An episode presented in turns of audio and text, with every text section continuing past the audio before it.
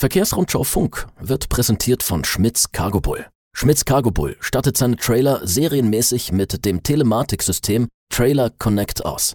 Die Transportdaten aus der Telematik können Spediteure im Data Management Center sicher und kontrolliert mit Dritten teilen. Mehr Informationen unter cargobull.com. Herzlich willkommen zu Verkehrsrundschau Funk, Ihrem wöchentlichen Podcast für Spedition, Transport und Logistik. Mein Name ist Fabian Fährmann und ich freue mich, dass Sie heute mit dabei sind. Ja, ein bestimmendes Thema der letzten Wochen in allen Nachrichten nahezu war natürlich das Thema Erdgas.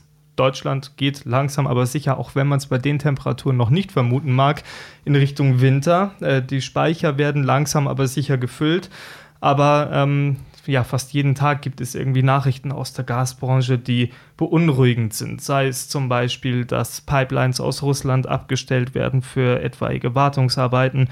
Aber auch hier im Land macht das Thema Erdgas Schlagzeilen und treibt wirklich viele Menschen auch in Sorgen. Und genau über so einen Fall wollen wir heute sprechen. Die Verkehrsrundschau hat nämlich mit einem Unternehmer gesprochen, der LNG-Lkw betreibt, also sprich Lkw, die mit verflüssigtem Erdgas fahren.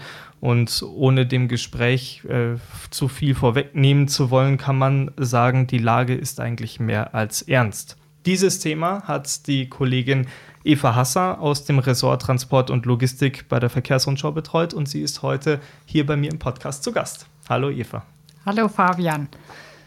Eva, zur Klärung vorweg, mit wem hast du über das Thema LNG denn überhaupt gesprochen? Ja, ich habe dazu schon in den letzten Monaten immer mal wieder mit verschiedenen Unternehmen gesprochen und jetzt ganz aktuell habe ich mit Sven Schindler gesprochen. Er ist Geschäftsführer des mittelständischen Transportunternehmens Team Schindler in Stuhr bei Bremen. Mhm. Schindler setzt 14 eigene Lkw ein, 7 davon sind eben LNG-Lkw und er fährt Nah- und Fernverkehrstransporte. Außerdem hat er sich auf Spezialtransporte spezialisiert. Okay, und der Hintergrund, mit dem wir hier heute sprechen, Team Schindler hatte am 12. August eine Sternfahrt in Berlin, also eine Demonstration organisiert. Worum ging es da genau? Ja, für Sven Schindler und die etlichen anderen Transportunternehmen, die am 12. August mitdemonstriert haben, geht es, man muss es so sagen, schlichtweg ums Überleben. Wie du weißt, schießen ja die LNG-Preise durch die Decke und die Betriebe können die Mehrkosten einfach nicht mehr preislich durchreichen. Jetzt könntest du natürlich sagen, warum soll sich da überhaupt die Politik einmischen? Das soll der Markt regeln. Mhm. Das sehe ich eigentlich auch in der Regel so. Aber in diesem Fall kann ich sogar die Unternehmen verstehen. Du musst dir Folgendes vorstellen. Die haben in den letzten Jahren tatsächlich in LNG-Lkw investiert. Und warum? Weil überall in den Medien, aber auch in der Politik LNG plötzlich als CO2-ärmer eingestuft worden ist als der Diesel-Lkw. Und in der Politik gab es ja sogar Zuschüsse für LNG-Lkw und auch noch die Mautbefreiung für LNG-Lkw. Ja, und die Unternehmen haben eben in diese Technologie investiert, weil sie davon ausgegangen sind, das gilt jetzt wirklich als Zukunftstechnologie, obwohl das Ganze auch teurer ist als ein klassischer Diesel-Lkw. Ja, und jetzt lässt sie die Politik mit den hohen LNG-Preisen zumindest gefühlt allein. Ja, vielleicht einen Einschub von mir aus dem Technikbereich noch, dass man das einordnen kann. Ein LNG-Lkw kostet in etwa 30.000 € mehr als ein vergleichbarer Diesel. Kommt natürlich immer ein bisschen auf die Marke und das Modell an. Das war jetzt meine Zahl, die ich einwerfe. Ich wüsste aber gerne auch von dir ein paar Zahlen. Du hast ja schon gesagt, LNG ist erheblich teurer geworden. Wie viel denn konkret? Also die Werte, die ich jetzt aktuell von Sven Schindler gehört habe, sind schon ziemlich bitter. Er erhielt zum Beispiel im Juli eine Rechnung und zwar kostet er da ein Kilogramm LNG 3,299 € brutto. Zum Vergleich, als er vor knapp 1,5 Jahren seine LNG-Lkw gekauft hat, lag der LNG-Preis noch bei 98 Cent netto. Mhm. Also in knapp 1,5 Jahren hat sich dann der LNG-Preis tatsächlich fast vervierfacht. Und du weißt ja selber, welchen großen Anteil die Treibstoffkosten an den Fahrzeugkosten haben. Ja. Also das ist ein Riesenbatzen. Und pro LKW, das hat er mir auch vorgerechnet, hat Schindler im Monat 10.000 Euro mehr, allein durch den LNG-Preis. Und du weißt selber, die Fahrerkosten und die Wartungs- und die Reifenkosten sind ja gerade in diesem Jahr ganz massiv gestiegen. Ja, und das ist natürlich für ein Unternehmen, das 14 LKW einsetzt, summiert sich das, das wird dann ein ganz schöner Brocken im Monat. An diese Mehrkosten vielleicht angeknüpft, Eva, es ist ja häufig gängige Praxis, dass die durchgereicht werden, sagt man ja so schön. Also das heißt, die werden im Prinzip einfach an den Endkunden weitergegeben. Warum passiert das in diesem Fall nicht? Ja, der Wettbewerb und der Kostendruck im Transportmarkt ist nach wie vor groß, auch wenn wir immer wieder von Laderaummangel hören. Also und ein Unternehmer mit LNG-Lkw, der konkurriert ja preislich mit den Unternehmern, die eben Diesel-Lkw einsetzen, und die haben halt eben niedrigere Treibstoffkosten als eben ein Spediteur mit LNG-Lkw. Und lange Rede, kurzer Sinn, da kann ein LNG-Spediteur preislich einfach nicht mithalten. Und dann könntest du jetzt natürlich sagen, ja, warum reichen sie das nicht einfach über LNG-Floater weiter? Ja. Fakt ist eben, dass offenbar auch die Auftraggeber nicht gewillt sind, diese LNG-Floater zu akzeptieren. Okay. Also da ist dann hinterher von Auftraggeberseite auch ein bisschen die Bremse reingehauen. Man kann da durchaus von einer sehr verkanteten oder verzwickten Lage jetzt für Team Schindler sprechen. Welche Folgen sieht er denn jetzt kommen durch diese Lage? Naja, was passiert, wenn die Kosten irgendwann mal die Erlöse übersteigen? Ganz einfach, es droht es aus. Und davon sprechen dann auch die Unternehmen. Also die fürchten wirklich zahlungsunfähig zu werden. Und die haben über Jahrzehnte oft ein Unternehmen aufgebaut und verlieren dann halt einfach wirklich alles.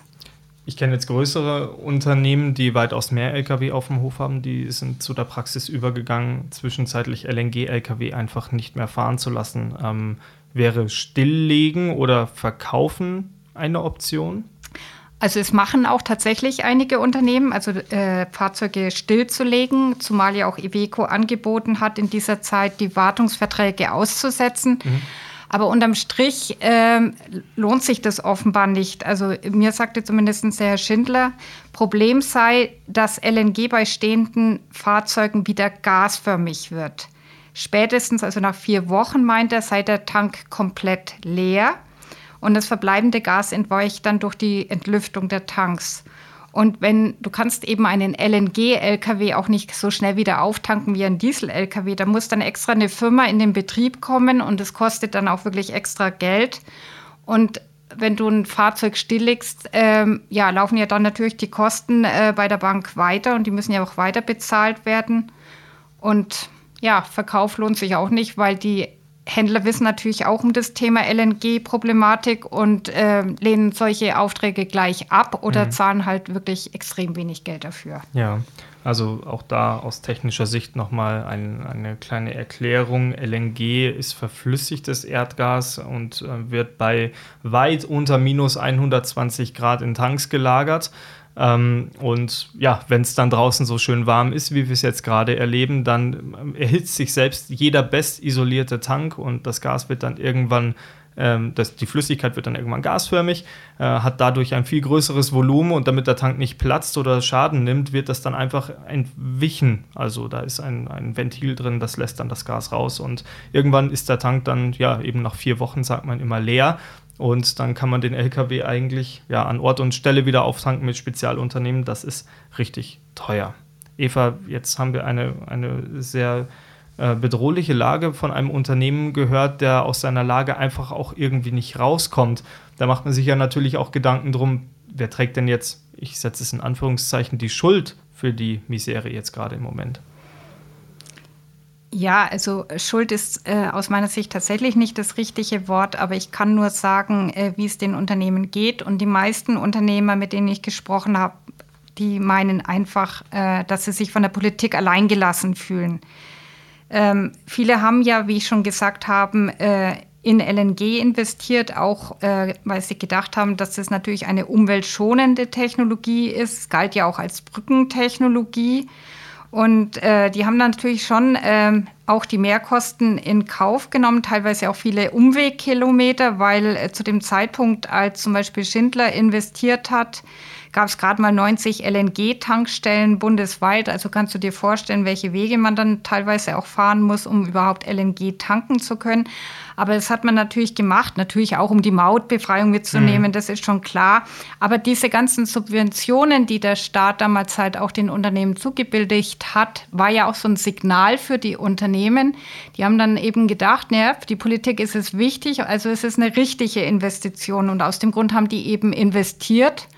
Und ja, mit der aktuellen Bundesregierung, werden sie plötzlich überhaupt nicht mehr gehört. Plötzlich ist der LNG-Lkw offenbar nicht mehr schick. Mhm.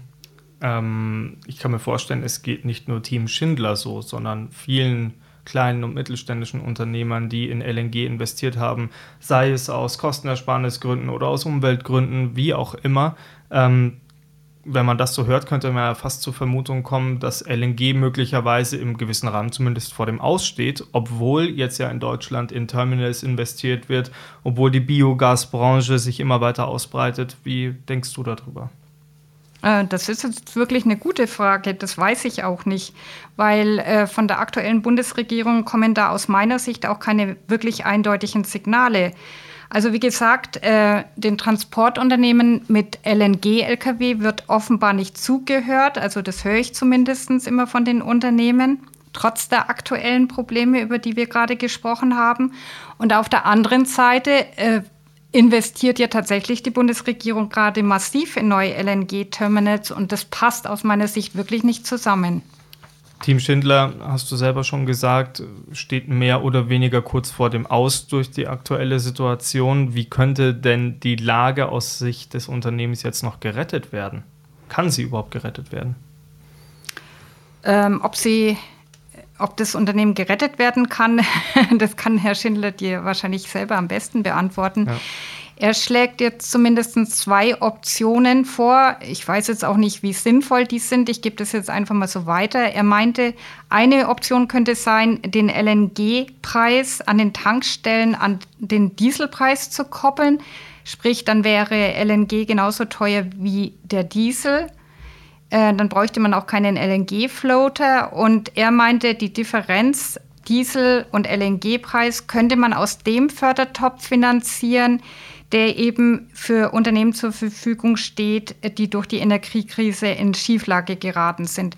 Vielleicht könnte man auch die Mehreinnahmen bei der Mineralölsteuer, die seit Anfang 2022 kräftig gestiegen sei, nehmen. Also das ist so sein erster Vorschlag.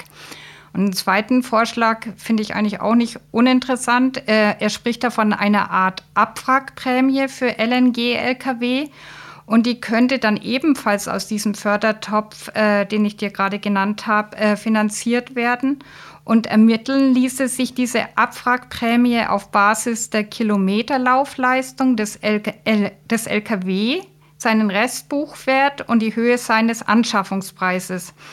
Und die Bundesregierung könnte dann die LNG-Fahrzeuge einfach abwracken. Ja, und was sollte die Politik, wenn du gerade schon davon sprichst, aus deiner Sicht tun? Also aus meiner Sicht hilft eigentlich wirklich nur eins. Also wenn die Politik es wirklich ernst meint mit dem Thema Klimaschutz, muss sie für den Güterverkehr endlich einen Masterplan entwickeln. Und ich meine, es muss einfach den Transport- und Speditionsunternehmen endlich klar sein, ab welchem Zeitpunkt welcher Antrieb wirklich die Zukunft hat. Mhm. Und an diesem Masterplan sollte sich eben nicht nur die jetzige aktuelle Bundesregierung halten, sondern auch alle darauffolgenden Bundesregierungen. Ein Geeire wie beim Thema LNG-Lkw darf es aus meiner Sicht nicht noch einmal geben. Ansonsten verliert wirklich die Politik ihre Glaubwürdigkeit.